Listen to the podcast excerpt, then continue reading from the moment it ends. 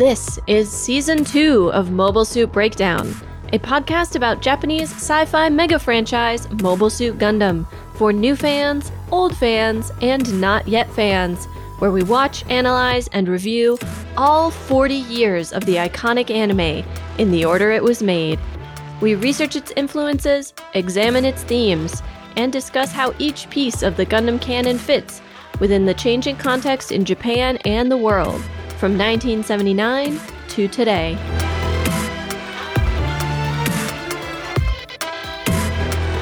This is episode 2.30, The Gambler, and we are your hosts. I'm Tom, a lifelong Gundam fan, and I have a lot of questions about Side 2's government. I demand that Sunrise Studios give the people what they crave a Universal Century Civics Lecture. And I'm Nina, new to Zeta, and frankly, bored of Moir's lovey dovey shtick. Jerido. It's all that her character has going for her right now. What is her characteristic? In love with Jared. Smooching noises.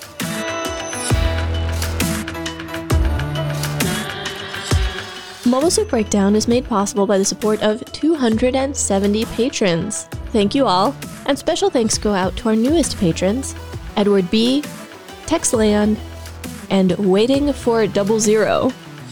I'm so sorry, Waiting for Double Zero. I don't know how many years away that is, but I assume it's some. If you'd like to support Mobile Suit Breakdown and get access to our patron Discord, bonus content, and more, you can do so at GundamPodcast.com slash Patreon. We also have a special thank you this week to Megan D for getting us a couple of books from our wish list. If you're looking for other ways to support the podcast, we have an Amazon wish list full of research materials, magazines, books, tea, recording equipment, uh, and other things that we need to keep MSB humming along. You can find that link at GundamPodcast.com at the bottom of the page. This week we are covering Mobile Suit Zeta Gundam Episode 29 Crisis at Side 2. After the recap and our talkback, in lieu of research this week, we have a consultation with neuropsychologist Dr. Shar of Dr. Charmander Gaming to check in on the condition of the original sad boy of space, Amuro Ray. But first, let's tune in to the Titans News Network.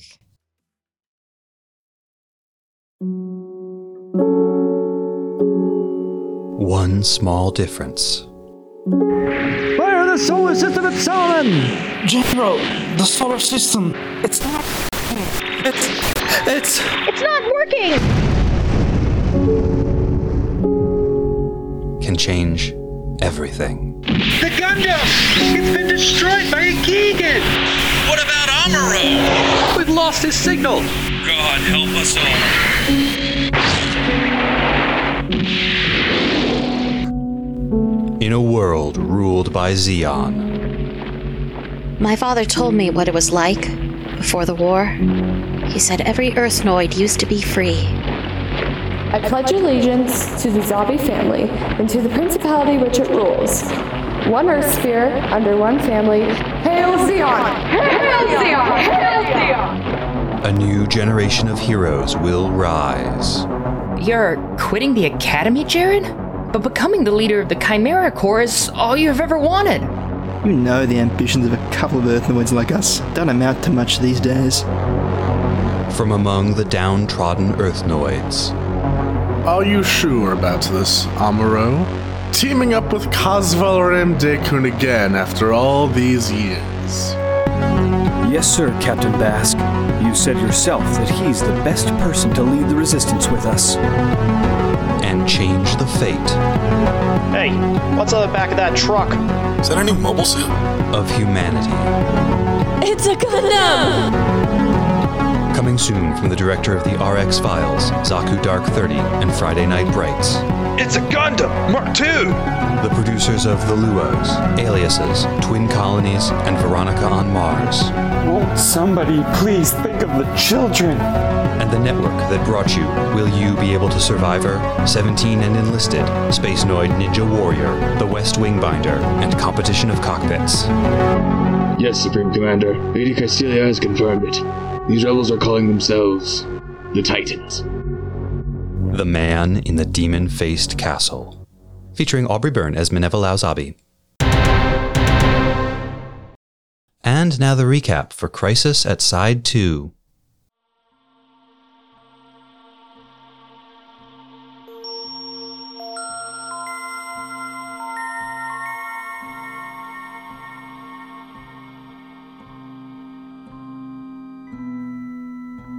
AEUG has finally discovered the reason for the Titans' recent maneuvering. They plan to crush a Side 2 colony to intimidate AEUG and the Space Noids. What's worse, the Argama intercepts a laser transmission revealing the Alexandria recently picked up a load of G3 poison gas, possibly for use on a colony. Finally, in a position of responsibility, Jared leads the mission briefing aboard the Alexandria. When Moar points out that poison gas is banned by treaty, Jared counters that if the destruction of one colony causes AEUG and the Space Noids to surrender, it will save dozens of colonies from being destroyed by ongoing war. And besides, once the Titans took control of the Federation, the old treaties became meaningless. The room full of pilots seem to agree they need to end the war as quickly as possible. Their mission will also be a distraction, allowing Gryps to prepare for an attack on Granada. Moar worries that this mission, whether they fail or succeed, will be a hard one for Jared to live with. But Jared, thinking of Lila and Kacricon, is undeterred and tells her that he is satisfying the grudges of those killed in battle. In the control room for all of Side 2, the mayor is in a panic. There are 50 colonies to defend, and AEUG is only sending two warships? If gas is released in one of the colonies, as many as 20 million people could die. When the Alexandria arrives with no AEUG ships in sight, the mayor decides to contact the Titans and surrender Side 2. The radio operator balks and is shot in the shoulder by the mayor's bodyguard. The Alexandria's own operator receives the signal and knows it's likely to be a surrender, yet Captain Gadi tells him to ignore it, that the Minovsky particle density is too high and they have not received any message. This mission is meant to show all of the colonies across all of the sides, all of the space noids, and AEUG, the consequences of defying the Titans. They must demonstrate just how far the Titans are willing to go. Regardless of attempts at contact, Gadi is determined to destroy a colony. Launching the moment they are in range, the Zeta and the Methuss take off after the Titans' suits. Soon after, Emma joins them, focusing her attention on the team affixing the gas canister to the outside of the colony. Before long, Camille and Jared are in a duel. Camille marvels at the strength of his opponent, and Jared, earlier mask of calm slipping, yells furiously that if it weren't for Camille, he wouldn't have to lead such a disgraceful operation. With a clear, precise shot, Katz is able to destroy the gas canister before the gas can be released into the colony. Jared and Camille are chasing each other through a nearby, unfinished colony when Moar manages to grab hold of the Zeta with her Gabthley's claws. An explosion at such close range would likely kill them both, but she is determined to protect Jared and destroy the Zeta, only letting go when Katz flies in, just in the nick of time. The operation stymied, the Titans return to the Alexandria and the AEUG pilots to their own ships. Bright, Apolly, and Camille go to meet the mayor of Side 2. And while they are on their way, the mayor offers his wounded radio operator a bribe not to tell Bright about the attempted surrender. Despite the secrecy, the Argama detected the attempted contact, and Bright confronts the mayor about it. In turn, the mayor blames it on an unnamed traitor and pleads with Bright to be merciful. In the cage like atmosphere of the colony with the threat of the gas, is it any surprise that someone would panic? Very understanding, Bright assures him they don't need to pursue it any further, but they should all remember. Any temporary peace bought by allying with the Titans would have long term consequences for all space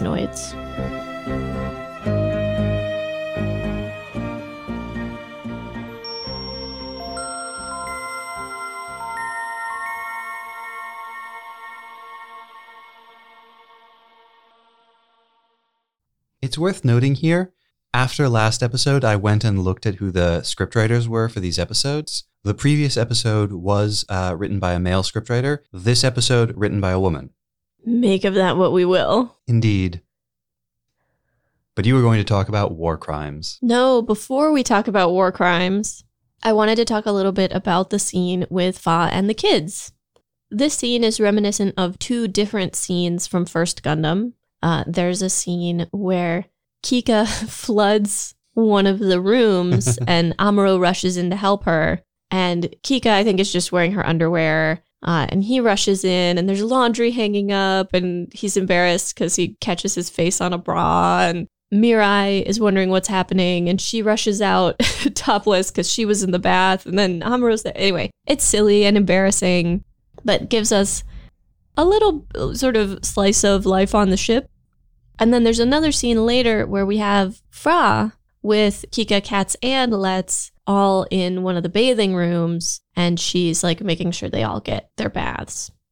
We talked about these scenes quite a bit, but I do want to just like touch on a couple of things about them for anybody who didn't listen to our first season. Uh, communal bathing, especially parents and their children, is super common in Japan. Maybe less so now, but for a long time, people didn't have bathing facilities in their homes. You went to public bathhouses and children would go with their parents. This kind of scene with like a parent figure and children figures bathing shows up in Japanese media relatively frequently, and there's specific emotions it's meant to evoke. It's meant to make you think nostalgic, nurturing parent child relationship thoughts and feelings. When we see Fa here fussing over the kids who have clearly just gotten out of the bath, that's meant to be a sweet, nostalgic kind of image. I wonder if there's anything to the juxtaposition of Fa mothering the kids, sweet, nostalgic family bathing scene, and just prior to that, Quattro, their ostensible father, leaving to go off on a business trip. I do find it very interesting that Quattro adopts these kids. And he says he feels an obligation to take care of somebody. But we have yet to see him do any of their caretaking. We've seen Reccoa look after them, and we've seen Fa look after them. well, we, we always sort of knew that he was full of baloney. Well, and even in that one scene with him and Bright, with the two kids, when he's handing over the letter from Bright's family, Quattro is just sort of standing there watching Bright interacting with Shinta and Qum. We finally get their names. the other couple of things that I noticed about the bathing scene is we get a contrast between Amuro and Camille here. when it was Amuro, there was a lot of like embarrassment and shyness. With Camille, he's very obviously checking Fa out the whole time, like, oh, hello there, Fa. Hi, hi. You look good when you're naked. or in a robe or whatever. yeah, there's this sense that Camille is a little less serious. we also get a very sort of poignant, a little bit sad reminder of Camille's lost childhood. Because it starts with the paper plane coming down the hallway. And he's coming to scold Fa for being late, you know. But he catches this paper plane and he picks it up and he smiles to himself. And then he sees one of the kids and he tosses the plane back. And it feels so sad, but sweet sad, you yeah. know. Uh, it also made me think of Four. Because the first interaction we saw with Four involved her picking up a model plane. And we know they talked about how much the two of them both love flying. I confess I did not really think of four. I just thought like, ah, lost childhood. Uh, but it could totally be that as well. Well, that was something that he and Four had in common and bonded over was their shared sense of a lost childhood. His because his childhood was stolen from him by the neglect and abuse of his parents, hers because her childhood was stolen from her by the new type lab, and literally she has no memories of her childhood. And finally, we have this funny dynamic of Camille being attracted to a, a mother figure, but for a change, someone who's not mothering him. but he watches Fa with these kids, and you can tell he likes that. He likes seeing her scold them and chivvy them along and order them around. And he likes seeing her do this. He likes seeing her in this role. And there's no sense of jealousy which you might expect from somebody who clearly has a thing about being mothered themselves. There's no sense from Camille like, how dare you mother those children? You should be paying attention to me. It's nice. Weirdly, this scene tells you a lot about Camille's character, and it's all pretty charming, endearing stuff. and the and the fact that he does not see her skill at being a mom in this sense as being counter to her being a good pilot. As a matter of fact, he thinks the confidence that she's showing and her ability to be like stern and forceful as beneficial to her being a pilot. When he compliments her, she's very quick to be like, does that mean you don't think I'm a good pilot? Or does Yeah. that mean you you think I shouldn't be a pilot? And he's like, no, no. Mothering and piloting are not opposites. Yeah, this scene, when you just describe it to somebody in the abstract of, you know, the teenage boy who is kind of lecherously peeping on the teenage girl, like, it could very easily be gross. It could say a lot of bad things about Camille. This could easily have been a completely different scene in terms of its emotional effect on us. Mhm. I think the key to it is we know already that Fa really does want Camille to look at her this way. Right. Well, and I I think I don't know if I'm reading too much into this. I I read a lot of her irritation in this scene as her just like enjoying fighting with Camille. Yeah. Not as not as her being angry or skeeved out, but like this is our this is our thing that we do. We always kind of fight. And so Right. This is actually recreation for them. Earlier, maybe it wasn't. Earlier, the emotions were too fraught, the nerves too raw. But now they are actually having fun with this. yeah. I don't necessarily think Fa's behavior is super healthy necessarily. But I I don't think that she's actually bothered by Camille's attention. And for once, I don't think he's bothered by her, her pugnacious response. anyway, I enjoyed that scene. I thought it was nice. Agreed. I'm tempted to call her a tsundere, but there's no dere dere. It's all tsuntsun. you should explain what that is. Tsundere is a character type in uh, Japanese media. It's a portmanteau of two onomatopoeia. Tsuntsun, which is like the sound of two pieces of iron scraping against each other, or two like rams mashing their horns together. Tsuntsun is like fighting. And then dere dere is like, ooh, lovey dovey, like, let me be so sweet and kind and, and cloyingly so. And so tsundere is to alternate between uh, pugnacious fighting and uh, Sweet, mm, affectionate. yeah. Fa never quite gets dere dere. She can be affectionate. She and Camille can be kind to each other, but she's never all that like sweet or demonstrative.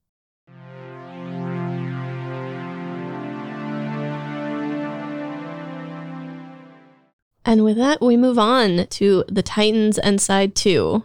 And this is where things get really interesting in this episode. If by interesting you mean sad and historical. It's just all pretty bad from this point on. oh, joy.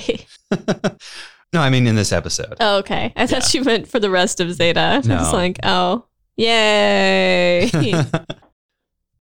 So Jared has gotten what he wanted. He's been promoted. He's in charge of the mobile suit pilots for this mission. And what a mission it is. They're going to go use lethal gas to eradicate a civilian colony.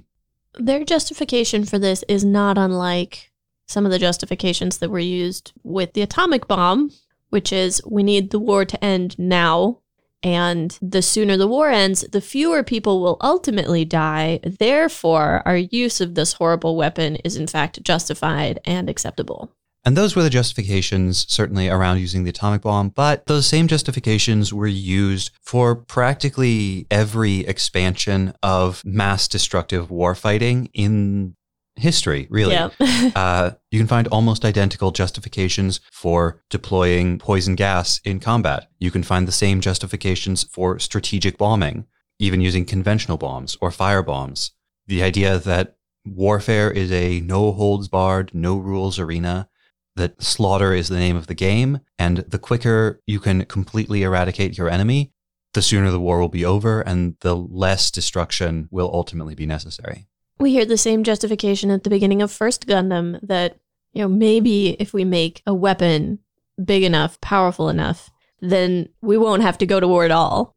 And in First Gundam, the show really made no bones about its feelings on that topic by having Tem Ray say that because of the strength of the Gundam, the war would end soon and kids like his son would never be forced into combat. And in the very same episode, the Gundam itself forces his son into combat.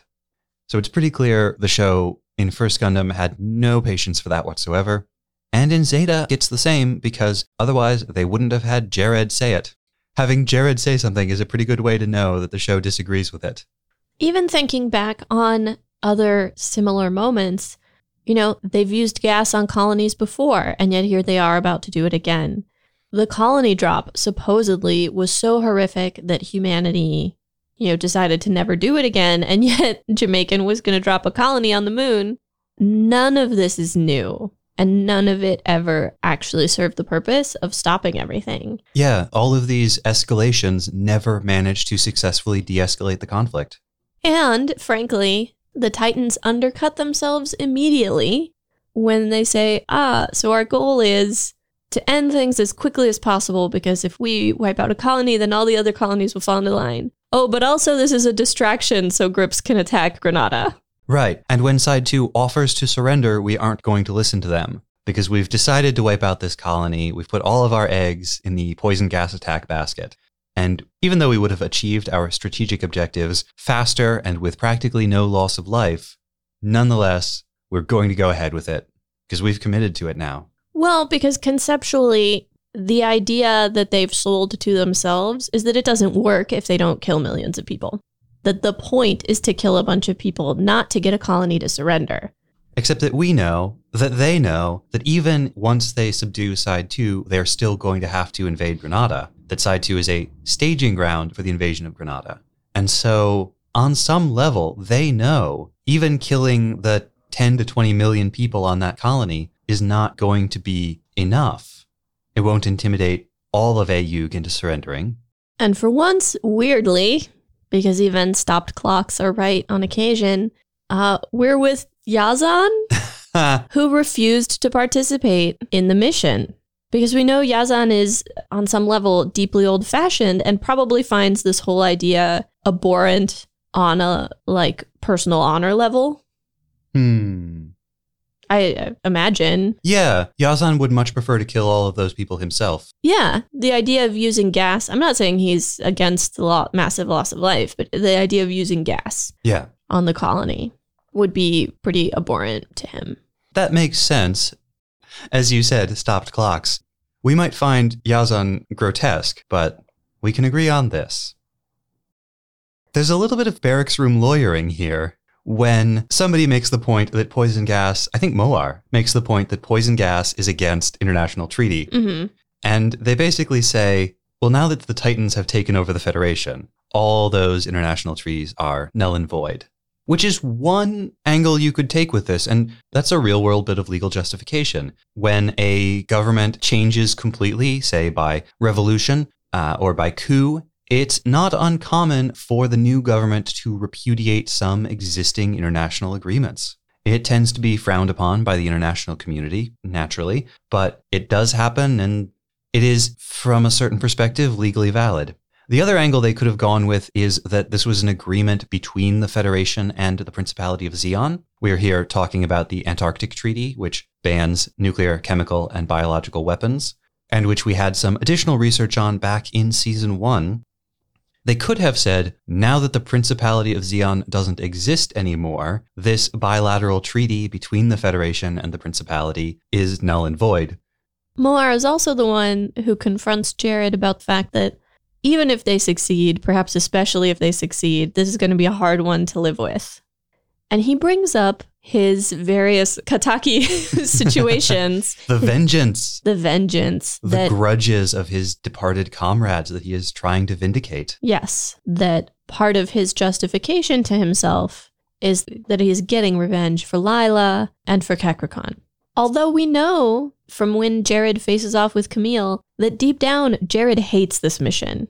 He says to Camille, If it weren't for you, I wouldn't have to do this disgraceful operation. How convenient for him that it's Camille's fault. Well, in the same way that Camille frequently yells at people that if they didn't come out into space in mobile suits, he wouldn't have to kill them. So it appears to be a common problem among mobile suit pilots. Why do you make me kill you? Ah. This is the danger of trying to change things by working within the system. From the very beginning, Jared has said he doesn't like the way things are going in the Titans. He doesn't like the way the world is. He wants to change it. He wants to change his own circumstances. And he's going to do that by rising as high within the Titans as he can. He's going to rise above Jamaican and Bask and all of these other people. And he's going to make things better. But in order to rise within the Titans, in order to rise within this broken, grotesquely abusive, violent hierarchy, the only way to do it is to become complicit in it, to sell his soul for advancement. In the same way that for Camille, the only way to fight the Titans, an organization that he hated and that was responsible for monstrous injustices, was to join AEUG, an organization that is somewhat better in some ways, but is ultimately just another faction within the Federation military vying for power. With a lot of the same abusive practices and abusive power structures that exist throughout.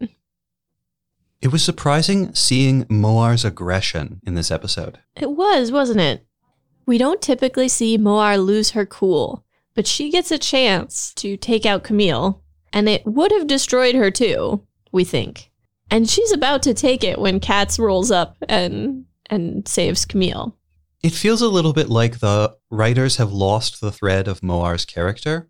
It feels very odd for her to be the one with self destructive aggression and for Jared to be the one telling her, like, sometimes you have to let an opportunity pass. Like, Yeah, that suggests a certain amount of growth on Jared's part, but it's weird that he's saying that to Moar. When we first met her, she had kind of a cool, calm, collected, and also suspicious character about her. The main thing we saw from her was these interactions with Scirocco, where she was very suspicious of what he was up to, what Yeah. his alternative plans were, what his ulterior motives were.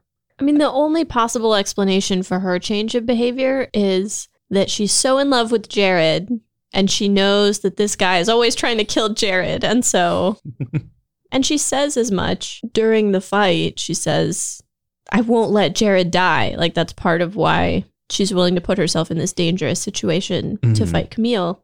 I guess that's consistent with her role in the Rendezvous with Shar episode, where she was piloting the battery Hyzak, but It still feels off. Yeah, and she seemed so passive in that episode to then become so aggressive in this one. I'm not sure what's going on there. And so often her role is to be the like arm held out to stop Jared from flying off the handle. Jerido. Jerido. That for that role to reverse feels strange and kind of abrupt. It would feel less abrupt if, coming into this, we didn't know she was already a veteran. Because it's not uncommon for characters when they first start fighting to go through a period of extreme aggression. We saw that with Camille, we saw that with Amuro. But for that to happen to Moar, who from the moment we saw her was already an experienced pilot, already keeping pace with Jared and Scirocco in that first scene where they were testing out the Gabthleys, I suppose she feels a little bit like Katz. Something Mm. has happened, something has changed, but without any indication of how that happened or why. Now, I think the most interesting part of this episode actually happens in the side 2 control room, Agreed. where the mayor is overseeing side 2's response to this threat from the Titans. To give you a sense for the lay of the land when this episode opens, it's clear that side 2 has sided with AEUG. They are being protected by an AEUG garrison ship, which is a pretty inadequate defense for a side of 50 colonies. Yeah, I was appalled by how little of an independent defense force they have. You would think a group of that many colonies would have something akin to a police force or a, a branch of the army or something. Yeah. And maybe they do for internal colony things, but they don't have a fleet. And this really drives home how small, how minuscule the Federation forces are in Zeta. You don't get this sense often because we are mostly focused on soldiers. And so most of the characters we see are soldiers. We spend most of our time with them. But an entire side with one single Salamis Kai cruiser to defend it and six mobile suits? That's ludicrous. We also uh, know that they have some kind of independent uh, batteries or firing power. Yeah, the Be- colonies themselves are armed in some way. Because one of them mentions it. I found it rather telling vis a vis the mayor's personality that when one of his subordinate says, Oh, should I fire on the gas canister? The mayor says, No, you'll destroy the colony. But we see Katz fire on the gas canister with no harm done to the colony. Well, I presume the colonies are firing much heavier ordnance over a much longer distance, and the chances of them being able to hit the gas cylinder and not rupture the colony are much smaller than when Katz gets up close and personal. Right. I just meant in terms of the mayor's risk averseness. Mm, definitely. I mean, trolley problem, right? He would rather do nothing and have the colony exterminated by the Titans than prevent the Titans from destroying the colony, but maybe destroy the colony himself. That would probably affect his chances at reelection. But let's actually talk for a second about this mayor. Um, he makes a comment about how the Titans with their gas canister could kill between 10 and 20 million. So I'm going to assume that 10 and 20 million is the population of one colony. We know there are 50 colonies inside two. He says that at one point. So if you assume an average of uh, 15 million people in each colony, 50 colonies, that's 750 million people inside two under the uh, rule of this mayor, which means this isn't a mayor who oversees a population as large as that of the US, Indonesia, and Russia put together. Wow. I was going to ask if you had looked up country comparisons. Oh, I did. Yeah, I mean, even on the small end, even if each of them is just 10 million. Yeah, that would just be the US plus Indonesia. So mayor is maybe not the right word. well, and to be fair, I assume that the Titans picked one of the more populous colonies. There may be quite a few that are considerably smaller, but it's still a vast number of people for one person to be overseeing and governing. I mean, 10 million people is bigger than New York City. And that's in one of the 50. So, yeah. And he is furious that only two AEUG ships are coming to take care of this problem. Even though they face only one Titans ship. Again, all of this goes to show you how small this conflict is in the grand scale of the world of Zeta Gundam. Think about that scene. You know, we have a dozen mobile suits fighting. We have three ships, four if you count the one that the Alexandria took out at the very beginning of the battle. But then you get that pan across the interior of Colony 25, the one that has the gas canister attached to it, and you see this horde of people trying to evacuate. Mm-hmm. In First Gundam, the war took over everything. The war was everywhere. Everything was caught up in it. The cities were destroyed. All the people were enlisted. The closest thing we saw to a functioning city on Earth was Belfast, and Belfast was in ruins. The people there were principally engaged in picking through the ruins. It was all subsistence living in the shadow of the war. Here, the war is this small thing. The consequences of it are enormous, but very few people are involved in this war. That hits home even harder in the ending narration when they point out the public is largely ignorant of what has just happened. An evacuation may have been ordered, but they don't know why. Most of them, anyway, uh, do not know what just went down. Again, I suppose reflecting changes in the way war has been fought since World War II, that we went from this sort of total war that engulfs everyone and everything to conflicts that are largely removed from the populations involved in them. And think how especially true that is for Japan and the Japanese people. World War II was fought in their homeland. Even if the home islands were never invaded, they were bombed. The war came home. But ever since then, the war has been far away. Wars have been fought in other countries by other people by other countries. And the Japanese people might be invested, they might pick sides, they might support one faction or the other, but they haven't been involved. Except, of course, they have been. non involvement is a myth. Japan has been threatened. Japan has provided material for wars, has provided bases for the US soldiers in Vietnam, and much to the surprise and displeasure of many Japanese people, at various points, the US has staged either nuclear powered ships or even nuclear weapons in Japanese harbors and at bases on Japanese soil. It's hard not to see echoes of that in Zeta. The hardest part of all this for me was the amount of sympathy I felt for the mayor, which is uncomfortable.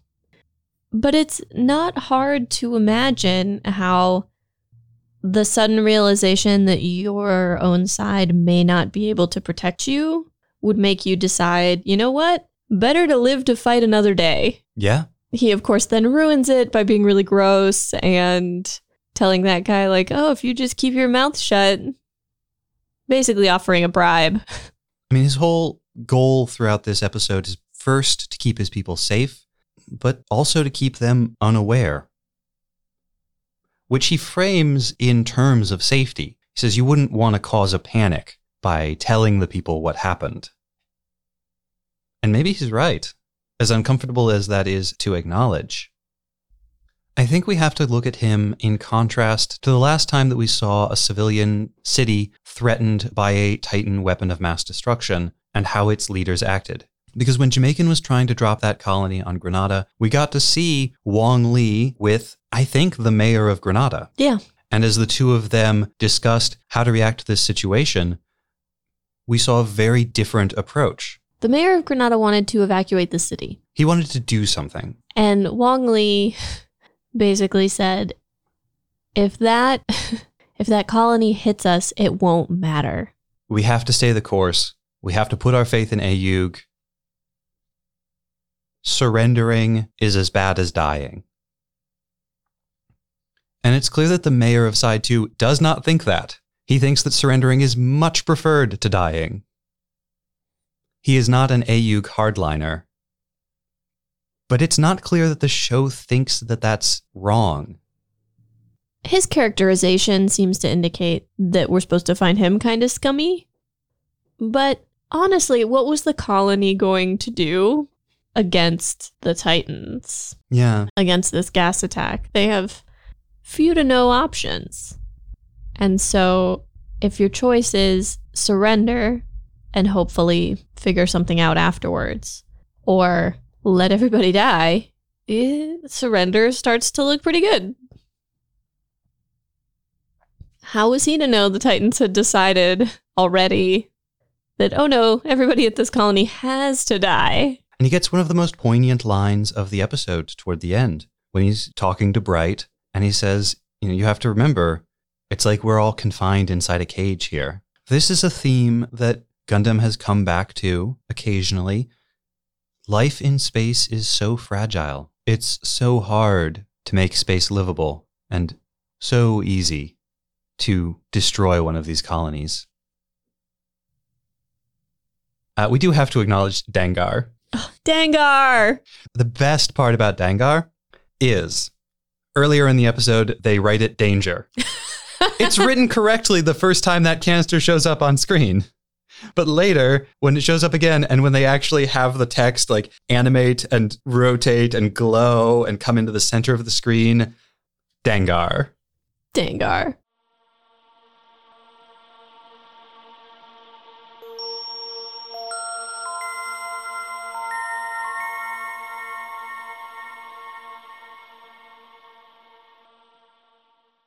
We are joined once again by Dr. Shar of Dr. Charmander Gaming, who has generously agreed to come back on the program and do a checkup on Amuro.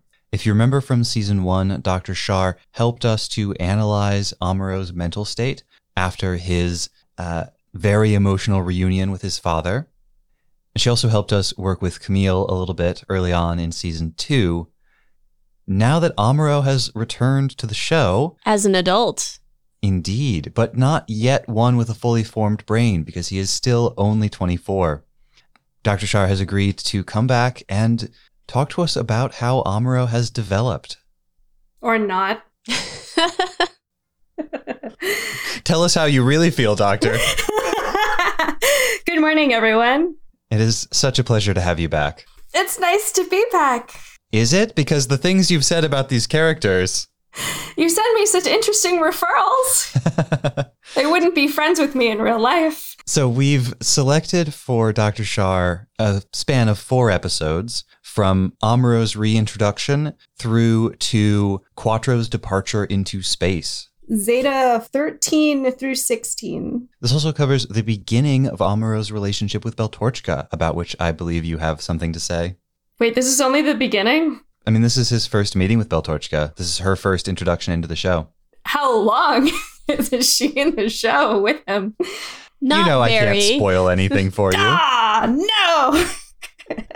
well, yes, a number of things did happen. We did see the return of several people. Several people became insta dads, and people fought not in space with, without harnesses or protective gear, which hurts me on a personal level. Um, but yes, where shall we start? Well, let's start at the beginning with Amuro and his life before it is once again interrupted by yet another war. He's living in a fancy mansion out in Colorado, uh, and some of his old friends from the war come and visit him. He lives alone along with his servants.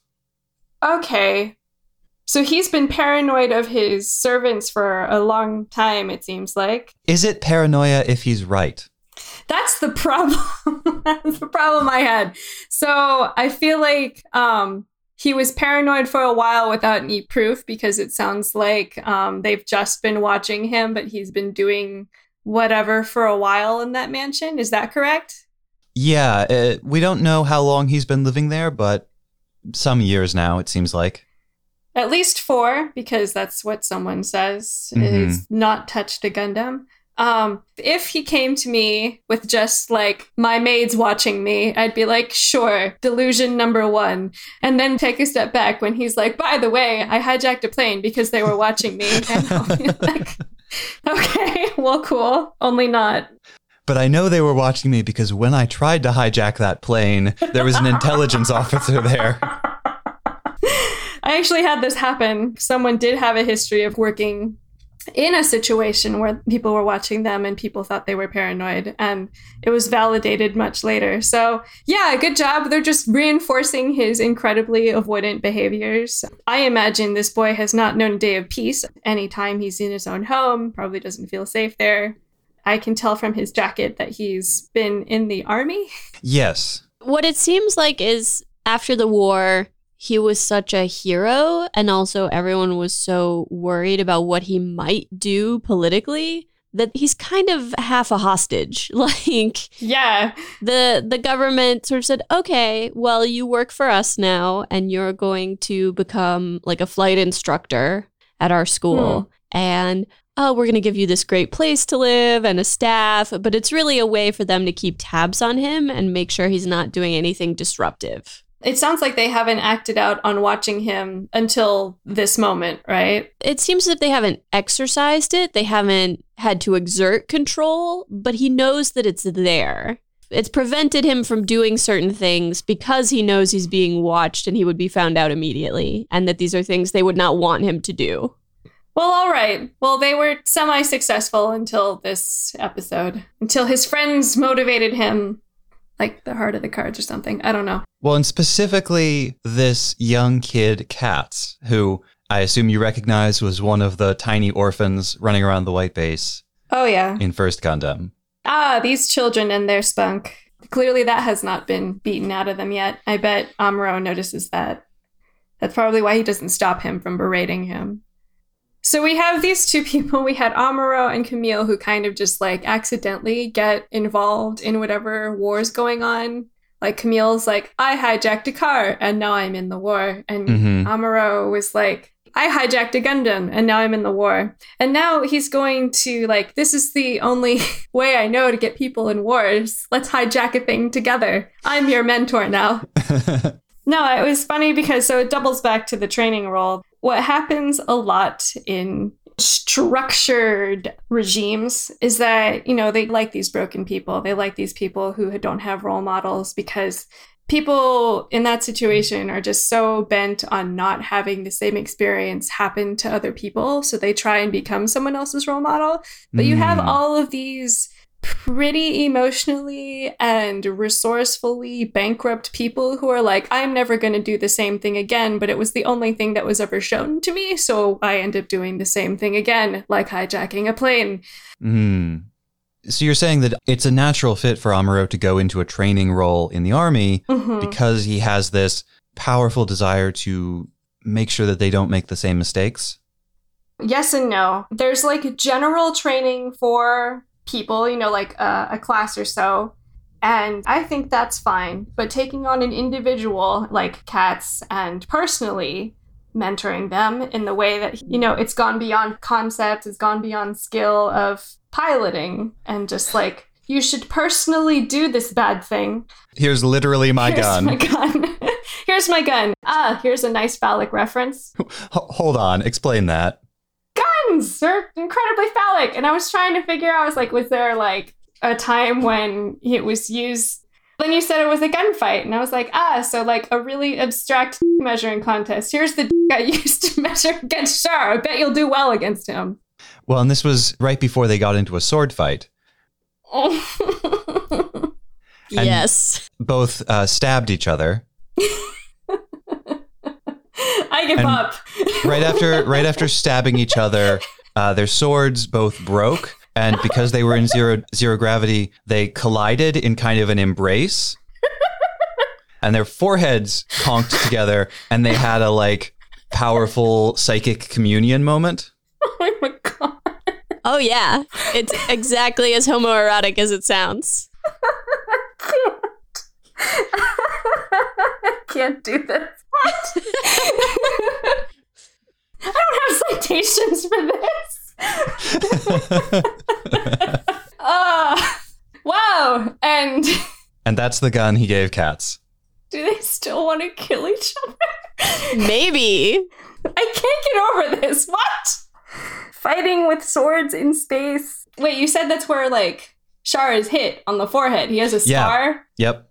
Amuro stabs him in the forehead. He's wearing a spacesuit at the time. So the blade Oh. goes through the helmet of the spacesuit and then it oh. breaks and it scars Char's forehead. Why do I even try? okay. okay, enough of that. Yes, there's a lot of homoerotic and phallic symbols, and it's getting passed down intergenerationally. I don't know what Char has given Camille. A bad attitude. But to go back to the mentor relationship, because you were talking about aspects of it, like the providing sort of instruction and knowledge is fine. Yeah. But uh, where it kind of becomes problematic is when it becomes more personal. Yeah. What is the problem with Amuro trying to develop this personal mentoring relationship? Yeah, I was talking about the training role because that's pretty textbook and it's pretty like black and white. Either you will pilot well or you will crash and burn. Mm-hmm.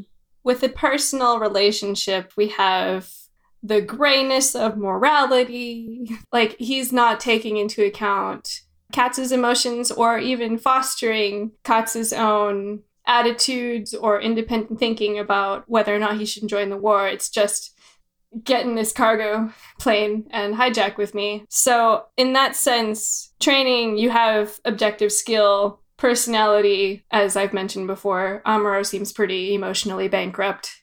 Hmm. So when Amuro hijacks that plane with Katz, the day or two before, Katz has just been telling him how much Katz wants to go join this fight.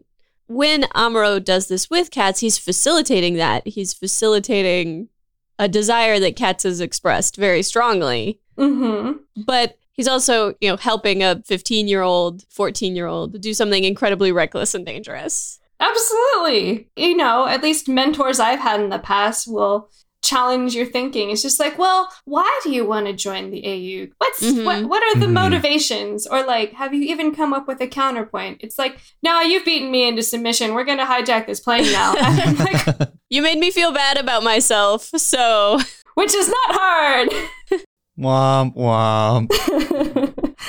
Why do you think Amuro is so susceptible to Katz's criticism? I mean, I think this comes from being like emotionally and actually isolated uh, up in that cabin, not knowing he can trust anyone. So the first people that come in that he can trust again are like these people that don't have any understanding of how he may or may not have changed in four years. Hmm. And probably the last thing they remember is like, you saved us psychically from space. And he's like, yep, yep. And they're like, I bet that had no negative impact on you. Let's go back.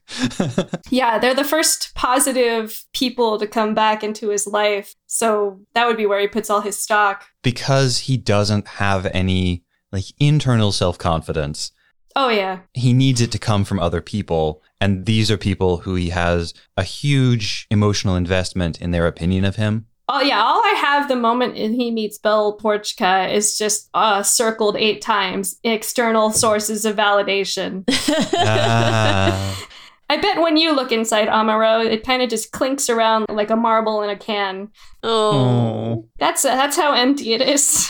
Speaking of external sources of, uh, in this case, not validation, around the same time he meets Beltorchka, he also meets Camille for the first time. And Camille's initial interactions with Amuro are pretty hostile. I'm thinking of when Camille goes to Amuro and is like, yo, everybody tells me I'm like you. That really sucks for me. I didn't pick that up as aggressive. That's that's like typical teenager. Yeah, aggressive. it's not aggressive. What's really interesting is that in this season, there's so much effort into animating body language. Mm. And if you watch when he's telling him that, Amuro is just walking along, barely notices this kid, and this kid is walking behind him and following him. Is just like, yeah. By the way, these people are connected. Are you listening to me? Don't you don't you hear how important I am? And he's like, uh huh. I'm gonna take off my jacket and hang it up over here. Oh, you're still here. Oh, hi. Uh, So, I mean, yes, Camille's trying to be hostile, but he's being very bad at it because he's not picking up on any cues where he's like, you don't matter, please go away. And because I think Amuro knows what's going to happen next. Because he even says, he's like, yeah, you've heard about me from Katz, haven't you? You know I'm pretty cool. And that's all I'm going to validate. He's like, So why is Amuro able to shrug off Camille's negative attitude about him? Camille isn't a real person yet to him. Hmm.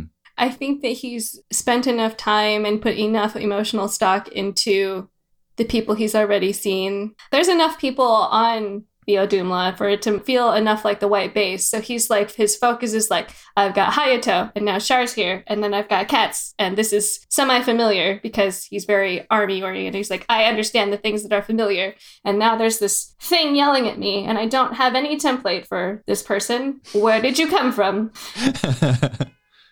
So I don't think he's um, available yet to even accommodate space in his schema for where Camille would be. He's like, You are not a tiny yapping child, and you are not on the level of Char. I don't know where you fit yet. Okay. And also, there can only be one me, and you're claiming to be me, and I am me. but yeah, so much body language in this one. Could you expand a little bit on what you mean by so much body language? Okay, yeah. I think someone asked what I think about the exposition for Amuro. And I think everything here that he says is going to be that same bankrupt individual where it's like, I'm going to answer shortly and without much depth. But what he's doing, what the creators are doing, is putting an effort to demonstrate the behaviors of someone who has some PTSD. And that's why I picked up on it. So you can tell someone is not ready to deal with you if they have like their arms crossed, any part of them crossed over the front. It's like a way to protect heart and soft underbelly. Uh, and you can see all of that when Amuro is in the cockpit with Hayato, just like, hey, you're here and you are in charge of this base and you have comments and you got Fraw pregnant and I'm really not happy about any of this. I'm going to protect my soft underbelly. Um, so That's interesting because the things he says sound so friendly. it's so good to see you again, old friend.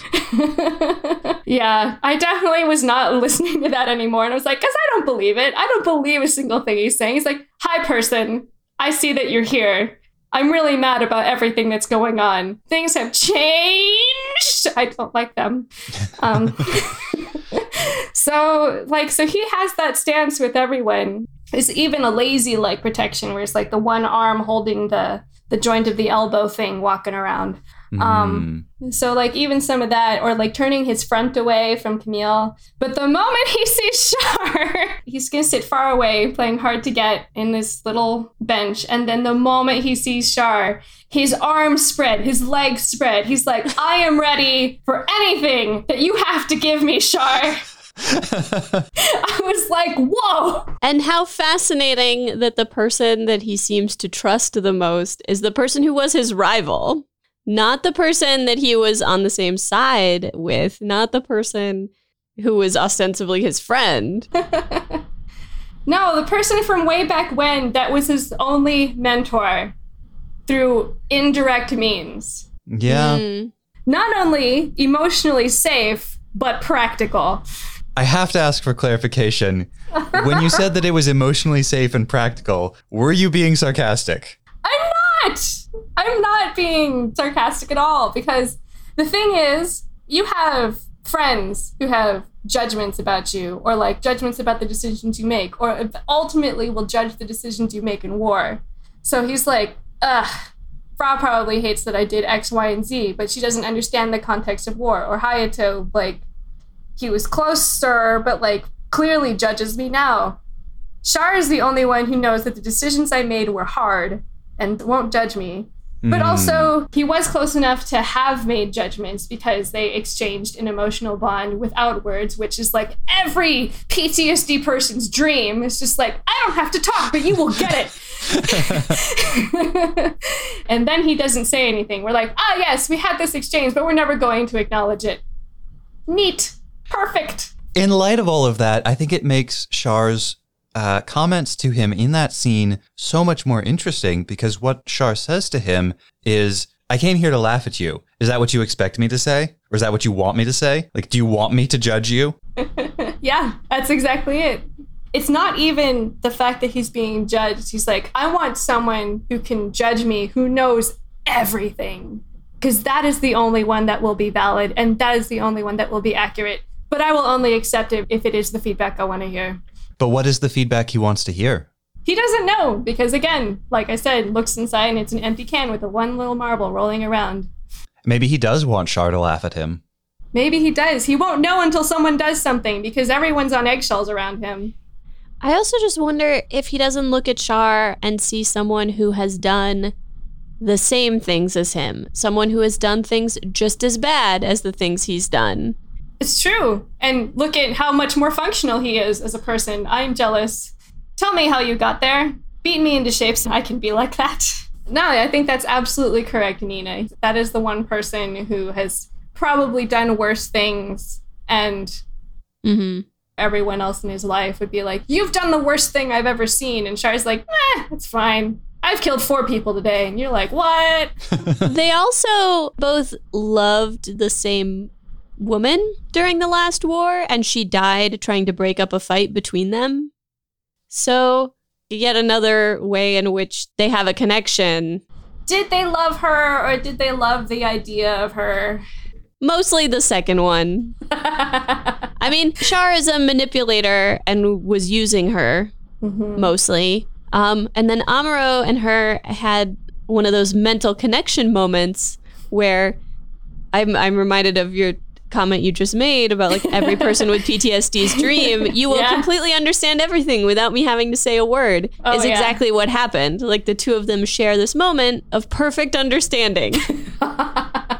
and then she gets killed by him. I mean, he doesn't mean to kill her. He's trying to kill Char, but Right. It's funny because it was explained to me, but no, so I, I don't have the same emotional impact as when I would have seen it. But I was like, Mhm. ah, yes. Do you remember in the elevator scene in the episodes of Zeta you were watching? Yeah, that's when they were talking about Lalah. There's that clip where Amuro, it looks like water is filling his face and like s- complete, completely surrounding him. Do you remember uh-huh. this? Oh, was that kind of like an abstract cut? Yeah. Okay. That was a clip from First Gundam. That's what it showed when he killed Lalah. Oh, yeah, it was like he was being engulfed by waves. So if we go back to my metaphor of like an empty can, that was the first time he felt filled.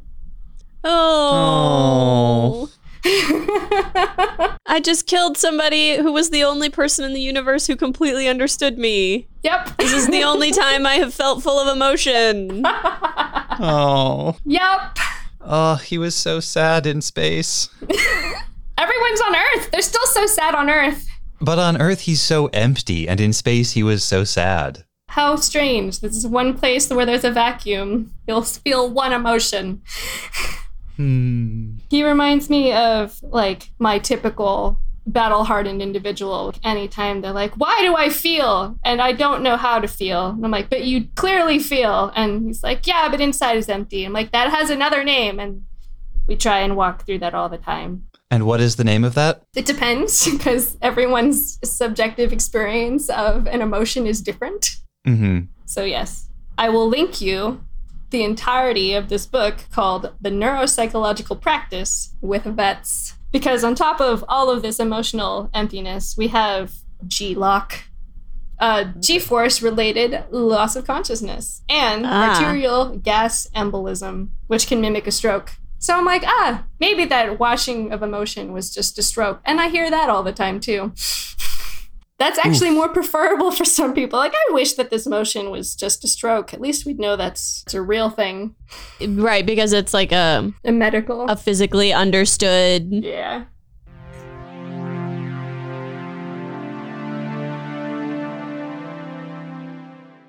So we got real dark. Let's talk about Beltorchka. I compare her to Fraw, right? Fraw, who has this pattern of speaking highly of Amuro when he's not there and belittling him to his face, and Beltorchka, who will talk about him when he's gone and then kiss his face.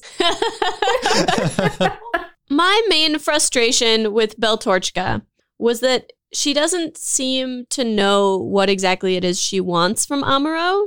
And so she's presenting him with impossible expectations.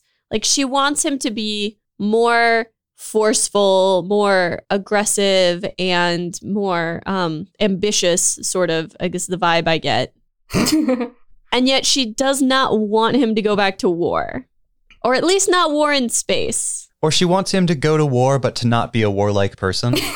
or to go to war but never be in danger.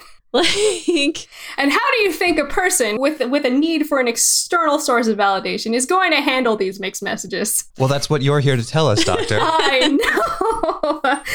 You're absolutely right. The entire problem with her is so the way that you can tell people might be more prone to personality disorders is that you feel uncomfortable in the room. Like you feel uncomfortable Mm. in the room where you've listened to people tell worse things, but this person's telling you about getting coffee and you're like, man, I want to kill you. She gives me that vibe where I'm like, if I'm in a room with you too long, I'm just gonna go for your neck. Um, so I think that she's more of a personality disorder kind of person. And you can already hear it where like there's kind of this black and white thinking. She's like, don't be in war.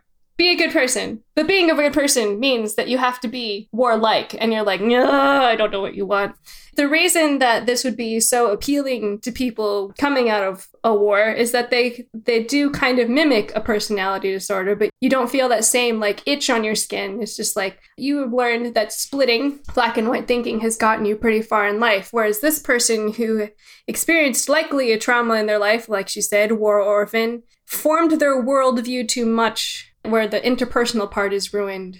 And it's hard. It's hard because I know that there's an entire disparity for like women being targeted with personality disorders. And that's why I made this whole preface. I'm like, I'm not being misogynistic. It's just that she fits it. Whoever wrote this probably saw her as one of those people that they don't like. So, yes, she is presenting him with impossible things. But, like I said, if the only thing that has ever touched Amuro tenderly is the Mark II and we have her, he's going to form odd attachments to her and be over the moon that he's like human people are capable of being physically tender. I didn't know they could do that. Well, and we know that he had a crush on Sayla. Fraw Bow tells us that uh, at the beginning of one of these episodes. And not for nothing, Beltorchka looks a lot like Sayla. So this is gonna go back to an old school of thought called object relations. How to put this without getting incredibly Freudian. Um, so in our lives, we have templates for people, you know, people that are close relationships with us. Object relations is that um, our caregivers in life give us the templates about how to interact with caregivers. So for Amuro, that would be like uh, abandonment, neglect, and robots. Yes. Only robots offer you comfort and security, Yes. whereas uh, father figures will neglect you and mother figures will abandon you. Ah, yes. I said, Beltorchka, surely this isn't putting a band aid on the stab wound of your mother, shipping you to another planet. If we go back to the mentoring piece where he's trying to fill the space that his father didn't give him, we got this where it's like another female figure for the validation I never got from my mother. Hmm. The effectiveness of being with Beltorchka is like the effect that cocaine has on productivity. It's great until it's not. Yeah, so I expect the moments after he ever sleeps with Beltorchka, he feels good for all of like five seconds. Then she's probably like all hopped up on honesty and is like, by the way, you should be a better person, but let me give you the abstracts of how to be a better person and no actual advice. So you're saying that his relationship with Beltorchka will initially seem like it's stabilizing him and making him more able to be part of the world, and then it's he's just going to crater. Yeah, yeah, it's gonna be a bad. It's gonna be harder than when he gets kicked out of war. Does he crash his ship afterwards? Does he do something terrible? Well, in the say four episodes after this one, um, he does get increasingly reckless and Mhm. um, continuously risks his own life in increasingly dangerous ways. And the last we see of him, his mobile suit is getting uh, blown up a little bit. Blown up a little bit? Yes. How does one blow up just a little bit? Well, he winds up surviving it and being, uh, I mean, in bed with some considerable injuries. And Beltorchka tending to him. oh, God.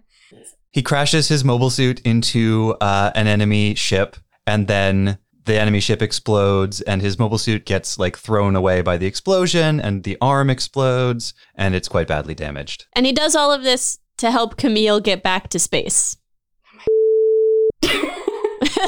And what type of mobile suit? As in, where's the cockpit when all of this happens? It's in the head. Well, nope, not better.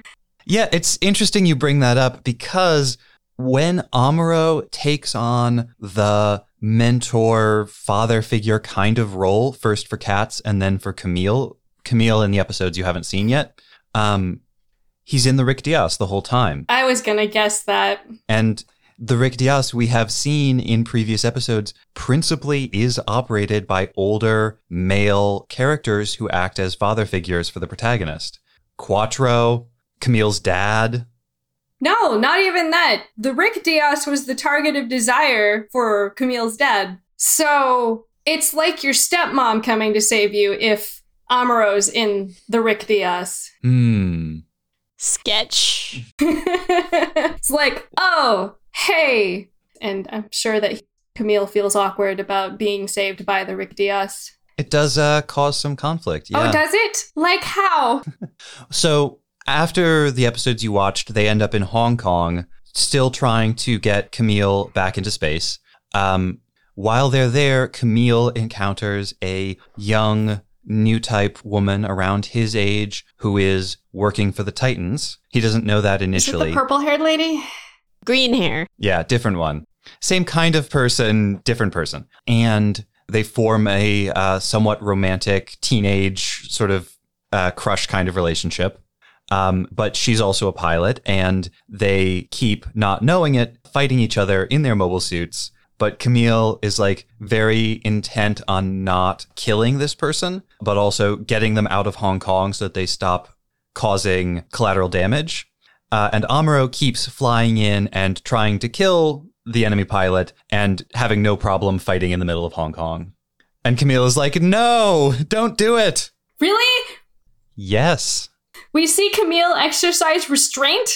I'm surprised. This surprised. is also a period when Amuro and Beltorchka's relationship seems to be undergoing some strain. Wow. And Amuro seems kind of depressed. cool. Great. That's fantastic. I'm just gonna throw things! Do you find that to be consistent with your evaluation of him across these four, four episodes? With Amuro, yes. With Camille, I'm actually shocked that he's like exercising restraint, but Camille is a good boy and he is growing as a person. So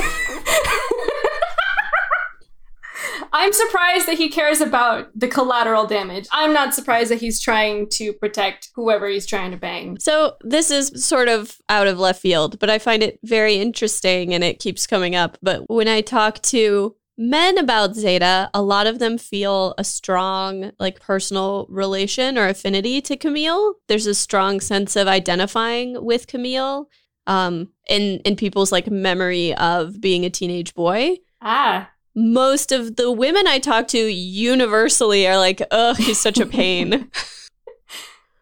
We do not like him. Whereas the men are like, he's young and he's trying to be better. I like it.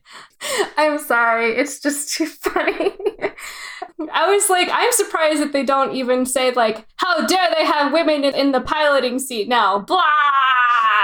Camille later on is going to go into the hangar and he's going to see a bunch of women pilots and he is going to say something like, Gosh, there are a lot of women here. That's weird. And war is supposed to be men stuff, basically. Oh, God. um, I just, I, I, uh, I just can't get over it because I was like, there are moments when Camille's just demonstrating all these behaviors of like, gee golly, I sure have emotions and I'd like for them to go somewhere. and it comes out strange. I'm a punch someone. Do you think it's coming out strange because all of his role models and examples, like everyone around him, are these completely emotionally stunted, empty inside, like war veterans? And his abusive dirtbag dad? I mean, it's even weird for that. There's not a point where in a structured place that I've ever heard of a subordinate punching someone they admired. And from what I can tell, he does admire Quattro. Yeah. So I was like, where the did that haymaker come from? What is wrong with you? And I hear all the time, if we were alone in a bar and there'd be no repercussions, I'd punch my superior. And I'm like, to actually do it? Wow. Wow, that is just. You sure are 14. He's 17. Oh my god! Anyway. I do want to point out because I I find that punch very interesting too. To give you a little more context from the show, what's happened is that um, Quattro is actually Char. Because of his background, a lot of people think he ought to take more of a leadership role than he does and take on more responsibility than he seems to have. And he is very resistant to that. He doesn't seem to want it. Oh, so he's like straight up Amuro light. Yes. And Camille is being constantly berated for not behaving responsible enough or adult enough in his current position as a pilot. He got beaten up just for being late to a meeting. And he's been like slapped and punched for other offenses of the nature of not being responsible enough. So when he finds out Quattro's true identity and that Quattro is resisting taking on these responsibilities, the unfairness of that is a big part of what drives him to punch. So is that like the first time he learned? He's suspected this for a while, but this is the time when Quattro like very explicitly refuses to take on this responsibility. Huh. And all that Camille has learned is that when people refuse responsibility, you punch them. He's been classically conditioned. Good job. Um, I think that feeling of being trapped, that feeling of that uh, toxic masculine know that you have responsibility, but I'm going to be abstract in explaining what it is or how to do it is probably what people really relate to a lot when they mm. see Camille. Mm. So I think that's what you're getting is just, uh, I remember growing up as a kid, or at least for the generation before us, just like I remember when I was growing up, I was supposed to be the man of the house, but I'm like, and then I've deconstructed that with so many people. I'm like, but what does that mean? Mm-hmm. If the man of the house is there, what are the tasks delegated to you? And then everyone's like, well, I, I don't know. Like, it's just be a man. I'm like, and what does that mean? so it's kind of this deconstructing of like, this kid finally like fighting back against that super weird abstraction mm-hmm. that's thrust upon everyone that they probably relate to so much. And then he has those flashes of good where it's like, don't kill the civilians, or I had a fleeting moment of self preservation thinking about Fa in the Falling Gundam. So I was like, okay, you got some pieces of good humanity, but they're like buried under literally you beating them down and you being beaten down. Well, and I think part of the reason he's he's made so uncomfortable by the idea of women on the battlefield, women in the military, is because everyone is telling him be a man, be a man, be a man, but he doesn't know what it means to be a man, and the only the only thing he thinks of as a way to prove his masculinity is the army, fighting, the battlefield, the war. And so to have women on the battlefield is like, wait, no, hold on, this is man stuff this is how I prove I'm a man. If there are women here, then what is this? Then it's not man stuff anymore. Where do I fit? I have no place to go. Yeah, that's probably more of a panic than misogyny. I mean, well, misogyny is kind of this externalized panic because looking inside feels like that empty can with a rolling marble in it. But yeah. Like staring into the abyss. Yep. That's my favorite metaphor of the day. I've used, I have used it too much this week. But the abyss is me. I know. This tiny marble is me. What do I do? That makes sense why people would feel super related to him and probably starting to distance themselves from Amuro.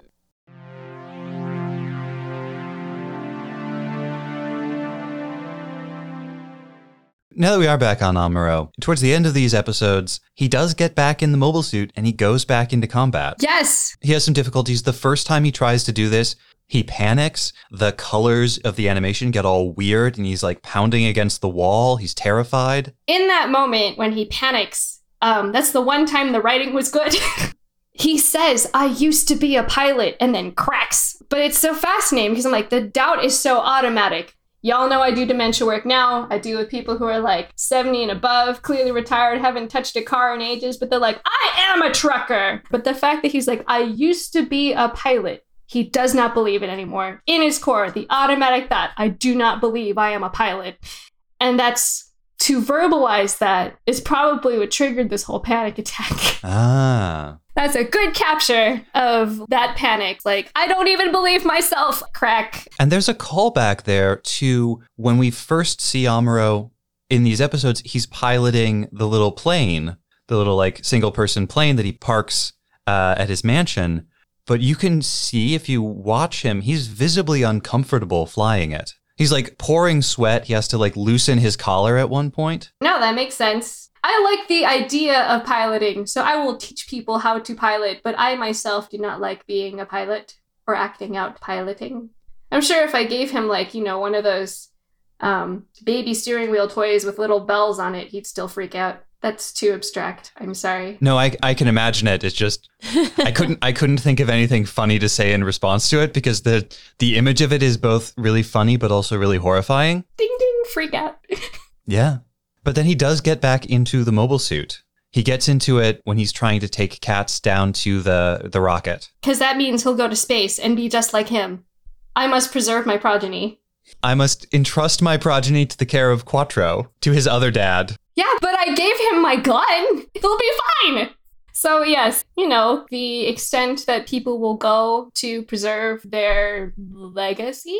Even though he's like, I'm gonna bring you down there, even though we crash and burn, you don't have a seatbelt. It's fine, you'll be just like me. So he brings him down there to the base and entrusts him to the one the one mentor that did him any good and the one person that understands him at a level that no one else will understand him.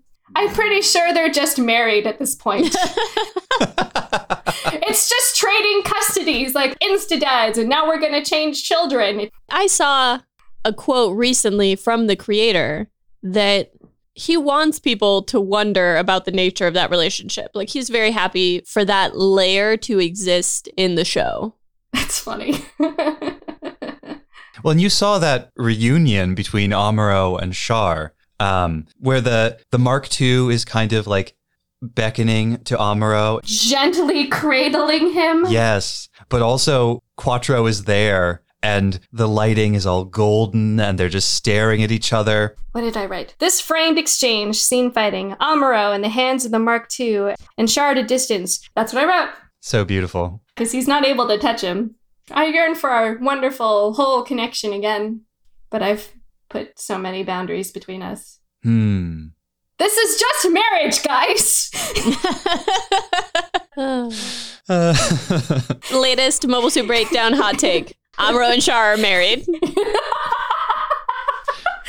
yes. That's just psychology. We don't make the rules. Put a little bow tie on the Rick Dias and put the Mark II in a veil. We're good. So once he's back, once he's in the Rick Dias and he's flying through the clouds, killing enemies, Amuro's confidence seems to come back a bit. I don't remember. Does he start counting again? He doesn't. That's when we'll know that he's totally okay in a suit again. He's just straight up counting the dead bodies that he's throwing on the floor. Does that happen? Not yet. Do you think this is a positive development for him? It sure is a development. a development. You told me to picture him. He's like comes back like four years later. He's like, by the way, I sure feel empty inside. I'll be like, well, let's explore that. He comes back for the next session and he's like, "Doctor, I feel I feel so much better. I've started killing again." Yes, that would be what I picture. I'd be like, ah, time for you to leave. Don't worry, they were enemy soldiers.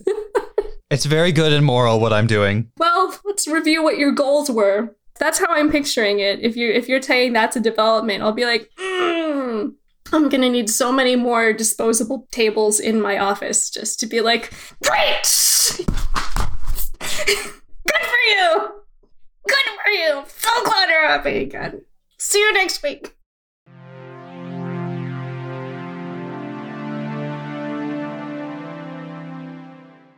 Did you have any observations that we didn't talk about that you want to be sure you share with us? Um, I was gonna talk about how, um, because you know, like Katz is 14, right? Yeah, 14 or 15. 14 or 15. The one good thing about starting them so young is that your mind still has the mental flexibility to accommodate all this information so it can do it abstractly. And that's why we say learning languages so young uh, is really helpful because you kind of have that abstract piece. So I'd be interested to see where everyone's skill level is at age 35 because mathematicians peak at age 35. Yeah, there was actually a paper on this where like all the great people's discoveries just stop at age 35 in math. Hmm. That might be something that happens. Char is how old? Char's 27. Mm, so he's reaching past his peak, and I wonder what's going to happen. I'm sure that we won't find out until later seasons because people age like molasses here, but that's fine. Uh, you did want to talk about G-LOC. You mentioned it, but I think you wanted to talk a little bit more about it. Yeah, so the effects of G force on the body, because I am a neuropsychologist, and I'm going to have a bit every time you bring me on about the difference between neuropsychology and general psychology. Um, so I'll look at direct connections between the concrete brain and the abstract brain. So By which you mean the like fleshy bits versus the like thinky bits. Yes, squishy bits. Um, so G force on the body means that you'll experience gravity induced loss of consciousness. That's the G-LOC. We get that because our heart rate is trying to get blood to the brain faster, so your heart rate will go up. But if the momentary shift in gravity, um, your heart is overcompensated and you're you've regulated too quickly. So that's where those gray outs will come. So I imagine hmm We did a little bit of research on that in season one because that happened to Amuro twice. What? Ah! Anyway, it's not great for your squishy brain. It really isn't. Generally not good, just bad. So, uh, depending on where it happens, wherever the loss of blood flow happens, you'll have the associated uh, behaviors. But for a growing individual, it's likely to happen in the prefrontal cortex, the front thinking bits. And now we've got Amuro. And uh, what what do those do? They help you reason and manage your impulse control. The things that Amuro doesn't have. And so, do you think there's likely to be some long term consequences? What makes you say that? And I think that's just how he is going to be forever. It's like, ah, the skills that I used to deal with my emotions as a child was to kill things and then try to passively kill myself. The last thing for the brain would be like that same decompression sickness that cybers get, but it can happen the opposite way because atmosphere. Mhm. So that would mimic a stroke. Which could also cause damage to the brain. and lasting effects. But it's harder to catch because it's arterial gas. I think it's nitrogen gas. And then you reabsorb it. Mhm. You'll have what looks like a stroke, but I won't be able to detect it on MRI because your body reabsorbed the gas. So you'll just be broken. So if that's the baseline for everyone's brains here, especially after the three episodes that I saw when they're fighting on Earth with all this G force and G-LOC, um, I'm sure there are many more when they are fighting in various states of gravity. We are dealing with a brain the whole time. Yay. The long term effects of this kind of brain damage would be problems with inhibitions, problems reasoning. reasoning, problems with making tactical decisions, problems with planning, and problems with emotions. Emotional regulation. Yes, emotion uh, regulation, uh, perpetual outbursts. Um, also, I'm looking for a rare disorder that I feel that might show up in uh, in Gundam. So there's a disorder that I encountered in life called Kluver-Bucy syndrome, and it's when a person doesn't recognize that someone is ready to fight them. Hmm. I feel like that shows up more often in the military or with these people with brains. That's my diagnosis. So if you see anyone that is like that, I'll be so happy. Unable to recognize when an enemy is an enemy. Yeah, we, we assess for like, do you get in fights a lot? And they're like, I, I guess. I mean, they're always coming at me, man. And so like they don't understand what would make someone mad. So like some people will take other people's belongings and be like, what's the problem? And I'm I'm picturing that happening with someone. Interesting. I don't know who, but I was like, with all these people trying to colonize things and people that like fighting, I'm sure this would go under the radar. That's my homework for everyone out there. Find me someone with Kluver-Bucy syndrome, and you'll have a citation for that. All right. Well, we'll keep our eyes out and we'll ask our listeners to do the same. Yay! And we are very grateful you were able to come on and join us for this again. And we'll hopefully have you back soon. Yes, soon. There are so many people to analyze. There are so many sad people in space. Thank you so much for having me. It's always nice to be here. I wish I had more time So do to we. do this. Thank you for making the time for us. I know you're crunched, but we love getting to chat with you.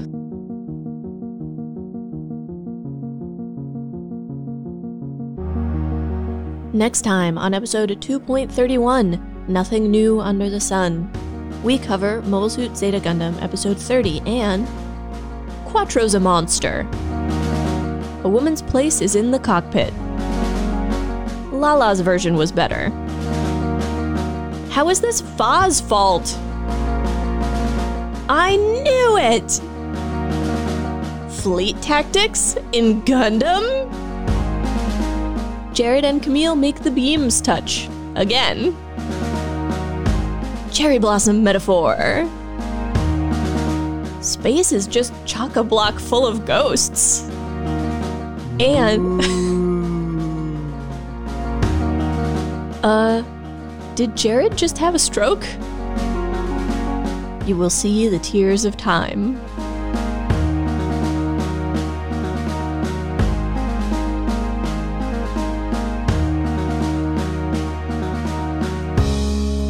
Remember to do all of the podcast things. Subscribe and review Mobile Suit Breakdown wherever you get your podcasts. Then pledge your undying devotion to Mobile Suit Breakdown on Patreon, where you can find great bonus content, get access to the MSB Discord, get exclusive MSB merchandise, and, you know, support the podcast.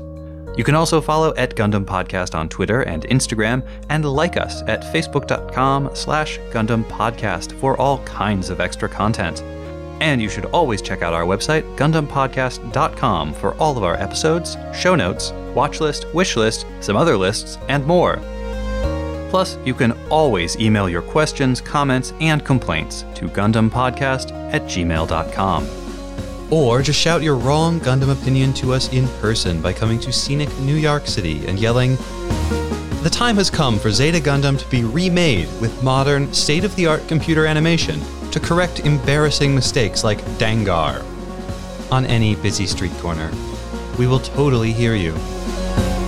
Voice acting for the man in the demon faced castle was performed by members of the Mobile Suit Breakdown Patrons Discord. Thank you, Renato, Megan, Amac, Mike, Thomas, Alan, Rose, Sal, Devin, Gus, Ryan, Holly, Tanner, Storm, Edward, another Edward, and Ellie.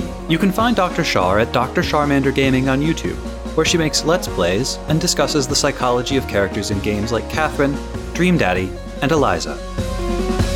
The intro song is Wasp by Misha Dioxin, and the closing music is Long Way Home by Spinning Ratio. You can find links and more in the show notes. And thank you for listening. The music used for The Man in the Demon Faced Castle was Augmentations by Kai Engel.